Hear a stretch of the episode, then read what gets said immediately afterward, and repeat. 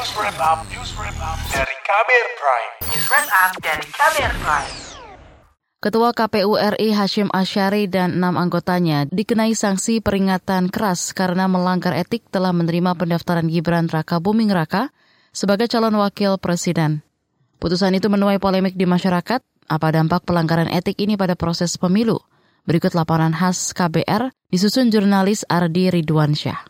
Dewan Kehormatan Penyelenggara Pemilu DKPP menjatuhkan sanksi peringatan keras kepada Ketua Komisi Pemilihan Umum KPU Hashim Asyari dan enam anggota lainnya. Putusan sanksi itu dijatuhkan pada sidang DKPP Senin 5 Februari lalu. DKPP menganggap KPU melanggar etik karena menerima pendaftaran Gibran Raka Buming Raka menjadi calon wakil presiden di pemilu 2024. Menjatuhkan sanksi peringatan keras terakhir kepada Hasim Asyari selaku Tradu 1 dalam perkara nomor 135 PKE garis miring DKPP garis miring Romawi 12 garis miring 2023 selaku ketua merangkap anggota Komisi Pemilihan Umum sejak putusan ini dibacakan. Ketua DKPP Hedi Lugito menyebut Ketua KPU dan enam anggota melanggar sejumlah pasal tentang kode etik dan juga pedoman penyelenggara pemilu. Ketua KPU dan anggota diadukan ke DKPP oleh delapan orang melalui empat berkas aduan. Para pengadu menilai KPU menyalahi prosedur dalam membuat aturan penerimaan calon presiden dan wakil presiden. Menurut pengadu, KPU harusnya mengubah peraturan KPU lebih dahulu terkait syarat usia capres-cawapres usai keluarnya putusan Mahkamah Konstitusi nomor 90. Namun, KPU malah membuat pedoman teknis untuk mematuhi putusan MK itu. Akhirnya, Gibran yang masih berusia 36 tahun bisa tetap lolos pendaftaran. DKPP pun memberikan teguran keras kepada ketua dan anggota KPU.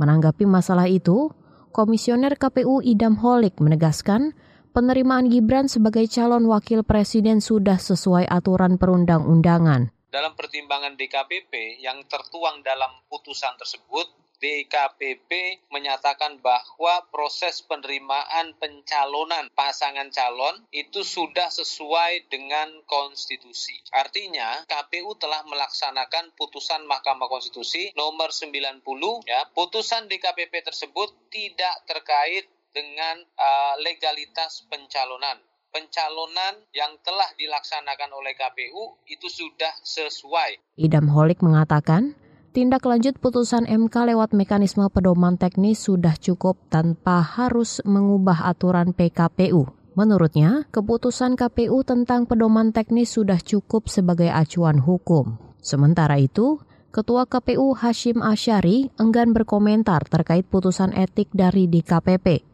Hashim beralasan, putusan tersebut merupakan kewenangan penuh DKPP.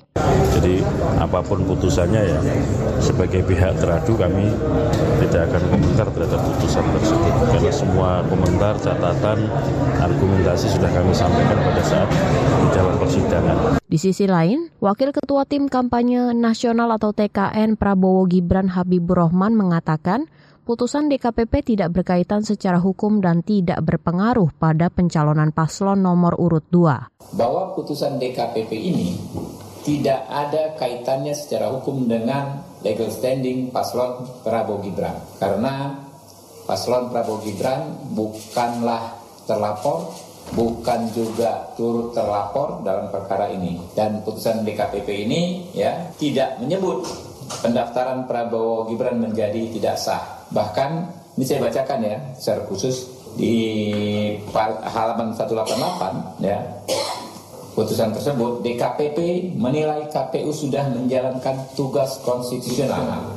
Habib Rohman berpendapat sanksi yang dijatuhkan DKPP kepada KPU merupakan pelanggaran teknis bukan substantif. Merespon pelanggaran etik komisioner KPU, Pakar Hukum Tata Negara dari Universitas Andalas Charles Simabura menyebut legitimasi pencalonan Gibran sebagai cawapres bakal dipertanyakan. Bahkan lebih jauh, Charles menilai legitimasi Gibran telah hilang.